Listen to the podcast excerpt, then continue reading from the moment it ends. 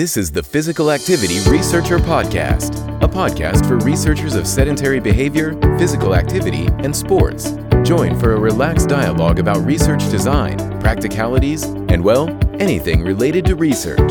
Learn from your fellow researchers useful and relevant information that does not fit into formal content and limited space of scientific publications. And here is your host. Welcome, everyone. This is the Meaningful Sport podcast, and I am your host, Noora Ronkainen. Meaningful Sport is a series of discussions on the why and how involvement in sport and physical activity can be an important part of a life worth living. We will also explore threats to meaningful engagement in sport and movement culture practices and ask questions about what we can learn about the human condition through our involvement in sport. The guests are leading scholars in human and social sciences of sport who share their explorations in a scholarly as well as a personal context. If you are interested in the theme, you might also want to check out meaningfulsport.com. There you can find podcast show notes, read a blog, and access many resources for further explorations of meaningful sport. And if you want to stay up to date on future episodes, events, and new resources, you can sign up for a newsletter at meaningfulsport.com. Today's episode is the second part of our discussions with Dr. Yunus Tuncel, focused on the philosophy of Friedrich Nietzsche and how it can be applied to sports. In the first part, which I recommend you to check out, we explored the key threads in Nietzsche's philosophy, including the Apollonian and Dionysian forces and their manifestation in sports. In today's episode, we continue these explorations. How can we find meaning in a world where God is dead? What and who is an overhuman? Can we identify an overhuman in sport? According to our guest, we can. Dr. Yunus Tuncel teaches philosophy at the New School, New York, and in New York University's Liberal Studies program. He is a member of the International Association for the Philosophy of Sport and is co founder of the Nietzsche Circle and a member of its editorial board of its journal, The Agonist. I hope you enjoy today's episode. I think we'll move on to uh, Nietzsche's most famous quote about God is dead and, and how that was not just related to religion but kind of uh, linked to more cult- other cultural forms of life and how how those need to be re- reevaluated. So maybe we'll start looking into that a little bit. So, what is Nietzsche after when he's saying that God is dead?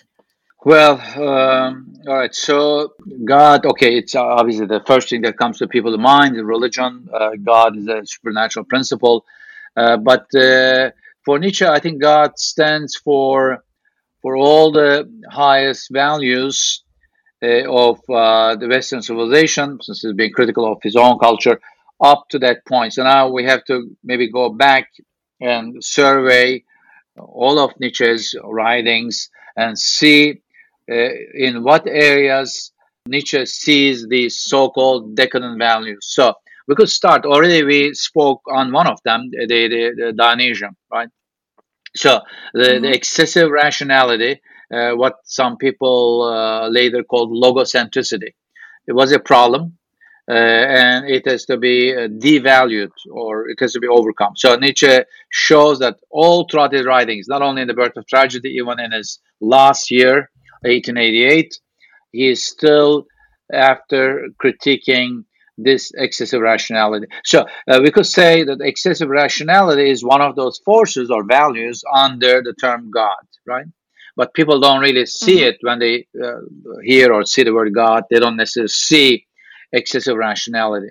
So moving along uh, to Nietzsche's second set of writings called Untimely Meditations, uh, we can maybe focus on one of them where Nietzsche talks about history, that um, European culture is saturated with excessive uh, historicism, meaning we are obsessed with the historical and uh, we have forgotten the unhistorical. So he introduces new ideas, new terms uh, to his historiography, uh, his own notion of history. So Uh, first, we have to learn how to be unhistorical, which has to do with forgetting, and also uh, Mm-hmm. we have to embrace the supra-historical. So you have three notions: the historical, the unhistorical, and the supra-historical. Right?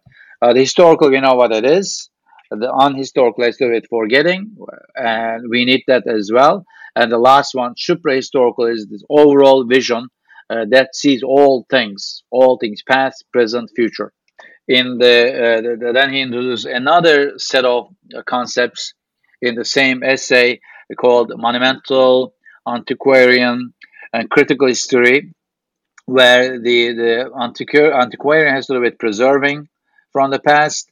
Uh, monumental has to do with creating great works based on uh, former models, and the critical has to do with destroying a part of the past so that uh, we recreate history based on our own needs. So the the, the bottom line uh, is we we suffer from this excessive hi- history, and we have to undo that as well. So that would be another area where you know when Nietzsche critiques values under the name God. The third area would be uh, please always you can always stop me. You know I'm moving along Mm-hmm. the third one is emotion, emotions. Emotions are a topic that I'm working on right now. Emotions, we basically we have uh, cultivated um, throughout the process of uh, being civilized. Uh, we have cultivated some very negative emotions that not only diminish uh, the the worth of individual, but even diminish us collectively. So, what are some of those emotions? Revenge, revengefulness, uh, reactive feelings, reaction, uh, and resentment ressentiment is big, by the way.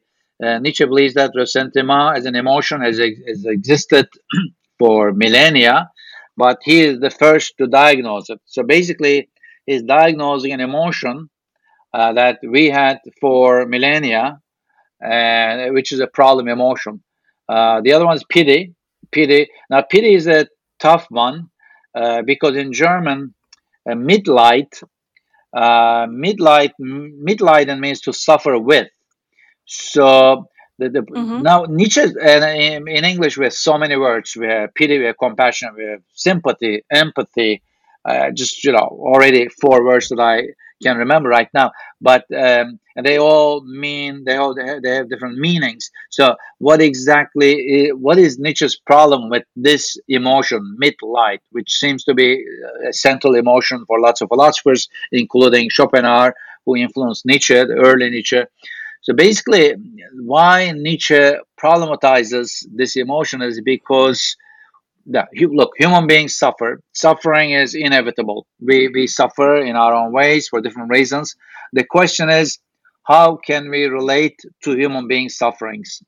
Uh, in our relationship to people's sufferings, do we elevate them or are we putting them down or what? So basically, he's questioning the relationship the way we relate to suffering. So he's not he's not unconditionally opposed to human suffering or, or, or relating to other people's suffering, but rather first how we look at human suffering, including our own, and second how we can relate the kind of relationship, the quality of relationship that we establish with uh, the sufferings of others. So these are and these are all very good questions. Uh, so and people have different readings, as though Nietzsche is this kind of cold philosopher that has no concern with people's sufferings. Uh, I don't think that's the case. Mm-hmm. Uh, I, I think. Um, you know, uh, we need to, uh, from a Nietzschean standpoint, uh, we need to establish more positive, uplifting relationship, not only to our own suffering, but also to those of others. Uh, I believe that's so. Anyway, so I was going uh, through a whole list of emotions. Uh, Nietzsche has many ideas from his first book all the way maybe to the last. Uh, lots of ideas on human emotions. In fact, in his uh, poetic, uh, mytho-poetic book, Thus Spoke Zarathustra, uh, Zarathustra also goes through an emotional journey uh, as well as you know, other kinds of journeys. So that would be the, the third area. Uh, so, okay, wh- how does it relate to God? Well, for Nietzsche, our God is a God of pity, revenge, uh, all these what we may call negative emotions are promoted under the name of God. So that's another meaning of the death of God, meaning now we have to go beyond mm-hmm. these emotions. Other, all right, uh, I, I, may not be able to go all through the whole list. I have actually a book project. I had listed 16 areas of values that could be put on the name of God. So I, I don't think I'll get to 16, but I'll maybe go to one more, the, the body. that was kind of what we talked about before. Uh, the old system, uh, God means the denial of the body, uh, contempt for the body, uh, what Nietzsche calls ascetic idealism. Uh, that's the third essay of the genealogy. And he tries to understand its origin, uh, how this ascetic idealism emerges, under what conditions, and it becomes a powerful force and then it stamps itself into culture. It becomes a, a big part of culture. Uh, Nietzsche sees it not only in religion. Again, that's why God doesn't mean just religion uh, in a symbolic sense. He sees it in arts. He, in fact, he gives examples. Wagner, he says, to ascetic idealism. Uh, sciences, he sees uh, ascetic idealism in, in, sciences as well. Uh, so all, all of that. And so when when we are now in this godless world, what Nietzsche is saying that God is dead, and and then there's the possibility that life is meaningless, or at least these beliefs and values that used to give people the framework and structure for the life is gone. But Nietzsche doesn't end up in despair, but he ends up affirming life. So, so what is, what are these new hmm. types of meaning that he's putting forth? Yeah, no, no, that's uh, really that's another big, big question. Um, yeah, you, you put it well. A God is dead means the old values are no longer valid, and we need to recreate values. So, and God is dead. Okay, the, the, the, it gave meaning to people's lives. Uh, now there's no that meaning is no longer valid, but doesn't mean that there are no meanings. So now we have to create our own meanings. Um, human beings um, have different inclination archetypes. Another thing that I didn't mention is that Nietzsche is a multiplistic thinker. He recognizes that life itself is diverse, and so is human life. Uh, we have a diversity, multiplicity of types, archetypes, inclinations. Uh, I may have this or that inclination, but the, according to who I am, how I was born with, what I, my physical and other capabilities, then the important thing is to channel those, to channel my, to understand myself and to channel them into some passion or meaning, uh, create a meaning. Uh, I could be an mm-hmm. athlete, I, I, could have sports skills, then I could channel them into that, or I could be more, and I don't know, the intellectual type. I could give myself to scholar research. Uh, you could be a dancer. you could be, you know, give yourself to that. Uh, the crucial thing is, yes, to find uh, your own meaning, uh, to give yourself to that, to be passionate about your meaning and to excel, to recreate yourself, to reinvent yourself. Uh, that would be uh, okay. Let me drop a footnote here. Nietzsche's philosophy, mm-hmm. I think, could appeal, could be read by to put it simplistically, two kinds of two types of people uh, two types of readers. One would be just any human being who wants to recreate himself or herself, like us, right? The other type would be those are the very few. Those are the makers of culture, like these great artists, uh, philosophers, you know, who give shape to their their culture. So that okay, that would be very few. Not many could do that. So those are the so-called artists, philosophers. But then for all of all of us, the rest of us, yeah, we can uh, read Nietzsche or read anything in Nietzsche, and then uh, take anything we like, but then follow our own passions, uh, create our own meanings for our own lives according to our own inclinations, our own talents, our own bodily constitution, and all of that. So, yeah, uh, despair, uh, Nietzsche himself didn't fall into despair. Uh, that would be a sign of pessimism uh, Nietzsche had subscribed to pessimism in his early years uh, under the influence of Schopenhauer, but he did see the contradictions in pessimism, uh, namely that we are living beings, we are in life, we live, uh, uh, living. So basically, uh, all living beings strive to live, right? They, they live. So we are also living beings, uh, and ultimate animal beings. Uh, so all of all of that, uh, which means that uh, no need to fall into despair. But I mean, we could fall into despair. There are we must also affirm life in the face of suffering. I mean, that's one of the biggest teachings of Nietzsche. That that yeah that we even in the birth of tragedy, uh, he was not really a fully pessimist that that the Greek tragedy teaches us that uh, there is suffering in life, in human life. We can stay, accept it, stage it, but still uh, affirm suffering and live. Go, go past it and live fully, right?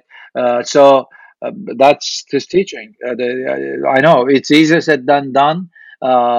We may be fortunate that right now we are talking, we're having this dialogue uh, because we are not in deep suffering. But then there may be human beings who are in deep suffering for different reasons, and they may not be able to, you know, uh, follow their own passions.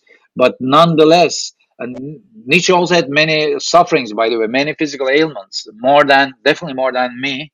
I mean, I, I, I don't know much anyway, but he was suffering since he was uh, in his teenagers, teenage years, and still you know he could uh, write. He had the passion to write whenever he could. So that itself an example. Hmm. what would nietzsche think about self-inflicted suffering? I'm i'm just thinking about ultra marathons and all these kind of excessive sporting feats that a lot of people are doing these days so so would he see some value in that i, I think so yeah i think to mm. force yourself to your limits, uh, to take on those kind of sufferings uh, that would uh, also enhance you.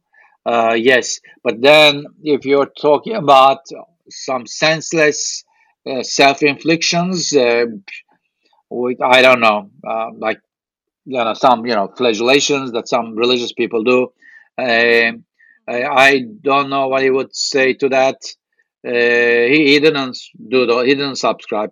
Nietzsche didn't.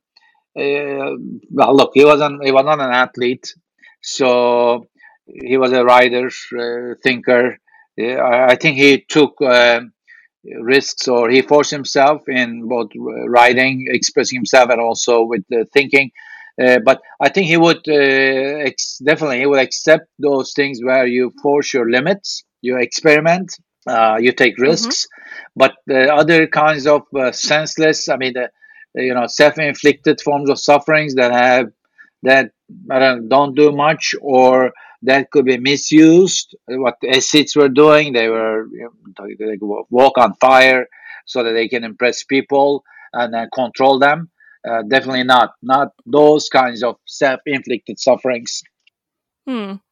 So I guess there is a right attitude to suffering. So if you want to run an ultra marathon just to impress your friends, I guess you won't impress Nietzsche with that. Yeah, I, I guess yeah, something like that. Yeah, yeah. So what is what is the right kind of attitude to suffering for for an athlete? To to take on uh, suffering that will uh, enhance them, that will push them to higher levels, and uh, in even competition. Forget about even marathon. In competition uh, athletes always take on a lot of suffering. I mean it's the competing against the strong uh, opponent. That is i'm sure that they are burdened with anxiety. That's also a form of suffering. And uh, they struggle more um, yeah those sufferings that actually uh, push us forward but then the kinds of sufferings that we should not take on are the ones that would make us bitter, hostile, reactive, revengeful. Uh, those kind of sufferings definitely we, we should not. If they come to us, if we have no choice, okay, that's something else. But those kinds of sufferings uh, we definitely should avoid because they, will make us uh, hostile to life, and uh, that is not yeah that is not the way to go. The hostility the bitterness, right? Mm-hmm. Um, but yeah, as much as we can. Um, hmm. But sometimes we may not know know, how much suffering we can take. You know, there's some gray areas, right? Uh, and that could be very risky. Yeah. So I think we talked about suffering, we talked about limits and, and kind of these aspects, what Nietzsche would probably see as positive things in our sport culture. Right. What what else in sport would Nietzsche see life affirming or contributing to a meaningful life in a godless world? Well, we first we become more in touch with our body. Uh, I mm-hmm. would say it's a bodily thing, uh, and yeah, uh, body is the le- least understood, repressed for whatever millennia. Uh, second, in sports, uh, well, not all sports, but many sports are group games. So we play with others, our teammates, and all that. So there's a lot of modulation emotions. So it, in fact, I argue for that in my in my book, the emotion sports. Uh, it's a sport gives us a chance to to work on our emotions. Uh, you know, if you don't play sports, uh, especially a competitive game, you're not going to feel or you know, there's ambition and uh, hostility and all you know all these feelings you know come out. Anxiety right? What if i lose? All these you know feelings come out more uh, sort of more so more prominently in sports. So in a way sport gives us the chance to uh, to work on our emotions. Uh, number three. Okay we are all okay this is nietzsche's i believe it's nietzsche's thesis and i agree with him. We are all destructive cruel beings. There's cruelty in all of us, but even in babies. Okay, uh, you could argue against me, fine, but we are all cruel beings. Uh, sports a way. This doesn't mean that we should be cruel out of context, but we need to deal with our destructive, cruel potential. So sport gives us a forum, a channel, an arena to um, to uh, externalize, to express our cruelty uh, among equals. Right? If I'm a boxer, I, hey, be cruel to your opponent, and he's gonna knock you down anyways. You know, you're gonna fight. You cannot be basically you cannot be too cruel to your opponent in boxing. So because he's also strong. So basically, you know, get it out. Uh, get it out and sport all some sports are more violent than others but i'm all the all i'm for i'm for the so-called violent sports it's among equals and and yeah, so that would be uh, I lost track. That was third. I said the third uh, uh, thing about it. Uh, what Nietzsche called transfiguration. The term Nietzsche uses. Uh, it appears in Nietzsche scholarship, but I'm not sure if there's a single book on the topic. Transfiguration. fourth, socialization. We are social beings. I think Nietzsche would accept that and sport gives us a way of learning how to be social how to you know negotiate our needs our desires so to speak. Another uh, fifth you know i am as i as i'm saying this you know they're all coming to me spontaneously. Uh, judgment right. justice. I mean the you know okay not athletes but the, the referees umpires. Uh, but it is an arena of uh, justice as well. Maybe it connects with being social uh, you know how to how to be just to, your, even to your opponent. Uh, and then of course you have the referees who oversee that, and it's a, a sport is a very special arena. Uh, for exercising judgment, and you have to be fair and all that, which is not easy. Not everyone can be a good judge in sports. Um, and uh, uh, what else? Uh, look, the number, the point number one is a big one. I mean, you, that could be opened up further. The, the body, you know, there are mm-hmm. drives and instincts, the physiology, uh, you know, the, the motor skills, all of that. So, um, so anyway, so mm-hmm. five, uh, five of those. But uh, I'm sure there are more more things. Uh, the sport is spectacle. You know, how can we be an active spectators in in sports. Mm. Uh, you know, I guess if you have a sporting culture, you probably would have a different uh, kind of spectatorship, uh, whereas everyone plays at some level. So then everybody is some kind of player uh, or player in a sport uh, rather than just a you know, passive spectator. I think that would be that would mm. change the the uh, the the whole spectacular relations, I think, drastically.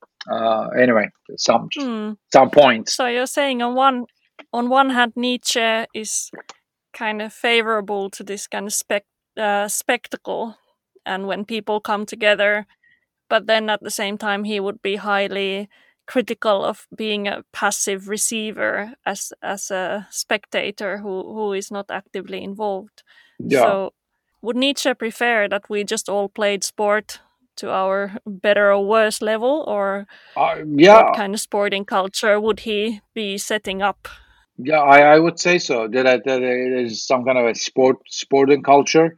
Uh, although I mean he doesn't really speak about this, but I would think that he would support a sporting culture that we play at different levels, uh, and um, uh, and yeah, that there will be of course a higher level as well, and the, the lower levels uh, will not begrudge the higher levels, but rather maybe will look up to them, but still they would be players.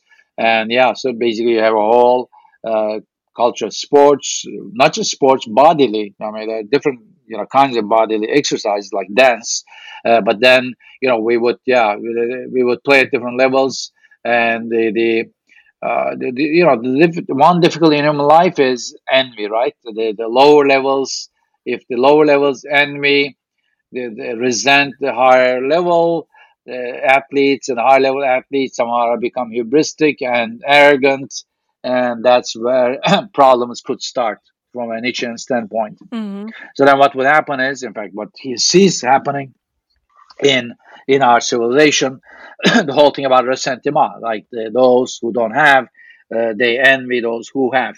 Uh, that's like revengefulness, and then they uh, uh, get rid of, they topple uh, the ruling uh, order. That's what he sees in the rise of Christianity. That's, of course, the bigger picture, but you could have the same thing in sports.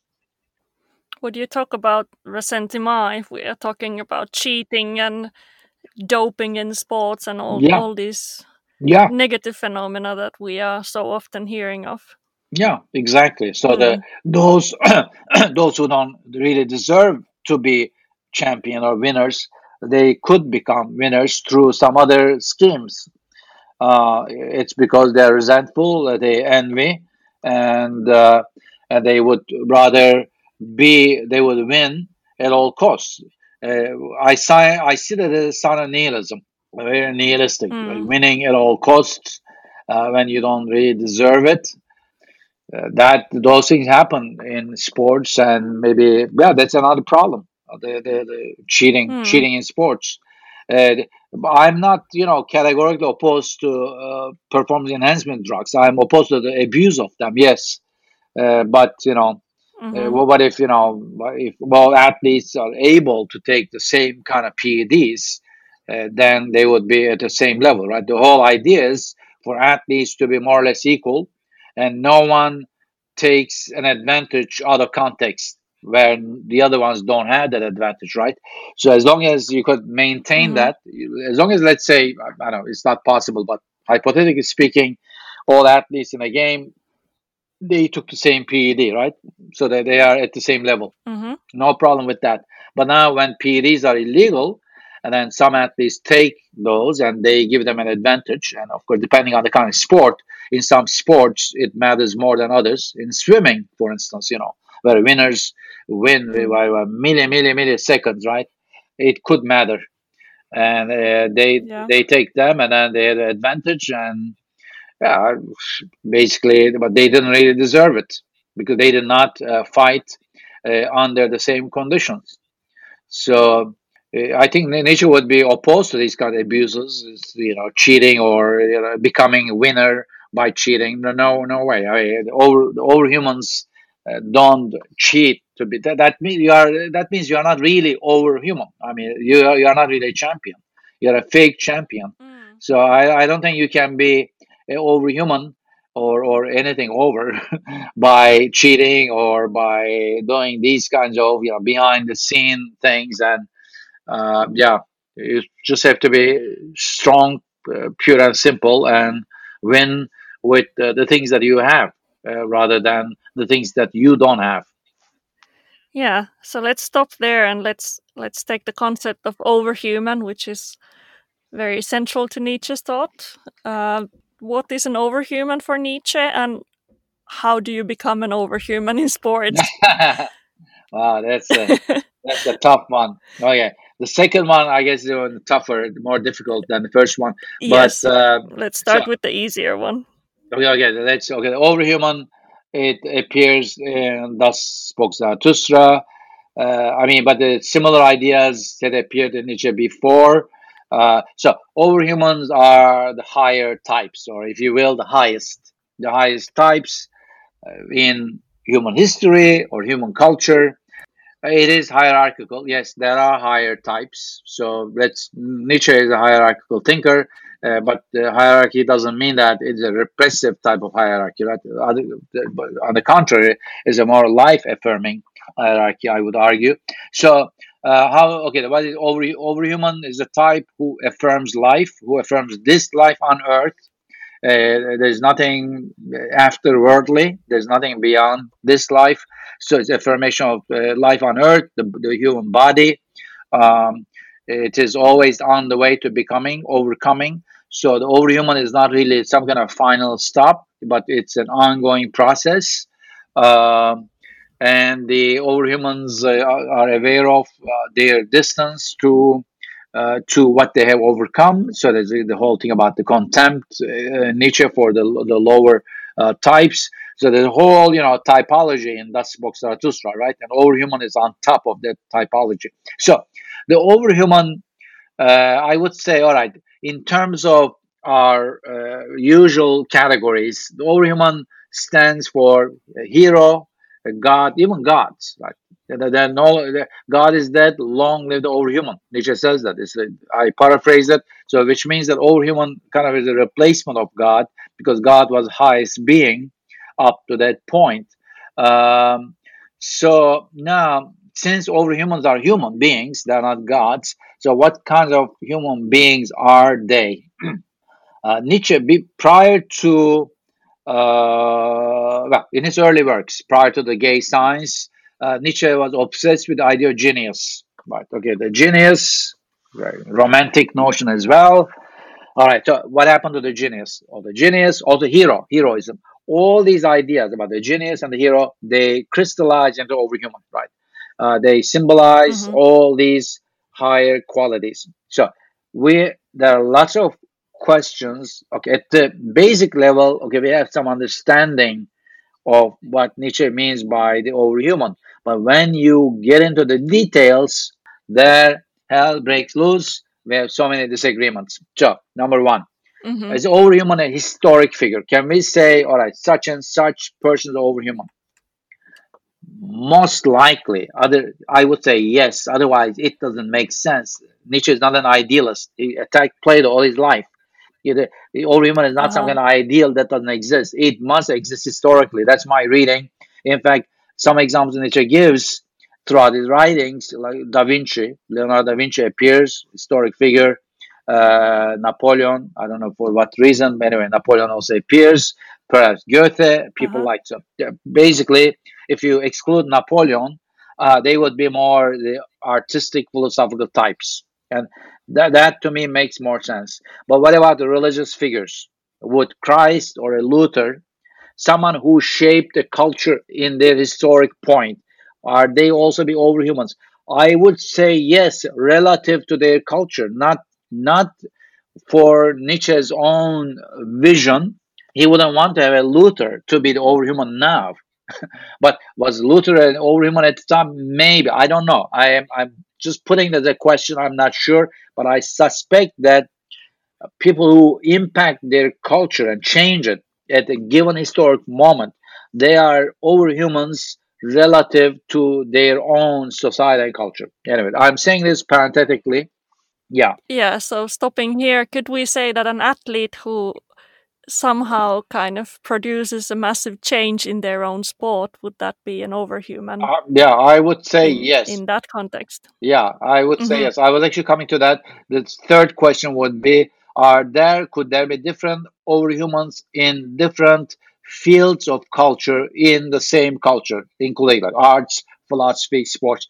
I would say yes. That uh, those athletes, um not only who excel in their own field, but who have some kind of vision and change and they uh, throw they they practice a higher level and have a positive impact uh, could be seen to be overhumans. But I would say that with caution because I'm sure uh, many uh, Nietzsche scholars uh, wouldn't uh, agree with me, wouldn't accept that an athlete could be overhuman. They would they would stick to only artist philosophers. Uh, I I think that's my take on uh, you know what I read from the Nietzsche scholars. Uh, many of them even don't come close to sports or sport philosophy. None of that. Of course, there are a few exceptions, but um, they they don't see how and why an athlete uh, could uh, be of uh, an excellent uh, example for for uh, the, the Geist, spirit, culture. Uh-huh. I, I would say they could be. I, I disagree with them. They could be on rare occasions. Right.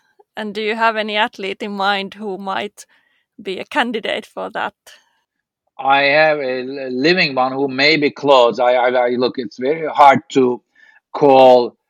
I, I, I do have. I have some. I mean, I, but the, the other. Okay, before I say it, uh, could living beings be overhumanly at the time? Uh, that's another last question. Could we say, all right, this human being who's still alive, could that, could that, could that, do we have to wait for someone to die before we say they're overhumans? Anyway, uh, having having said that, uh, okay, the, some uh, exemplary models that, that come to my mind, and I, I'm not sure if you could call them overhumans, but Pele, who's still living, Mm-hmm. could be, yeah, uh, is also a very international figure who changed the, uh, who I think elevated the, the game of soccer. Uh, uh, I yeah, uh, I'm sure there are others as well, uh, but we have to, I guess, exercise uh, some caution uh, in uh, who and who we call overhumans.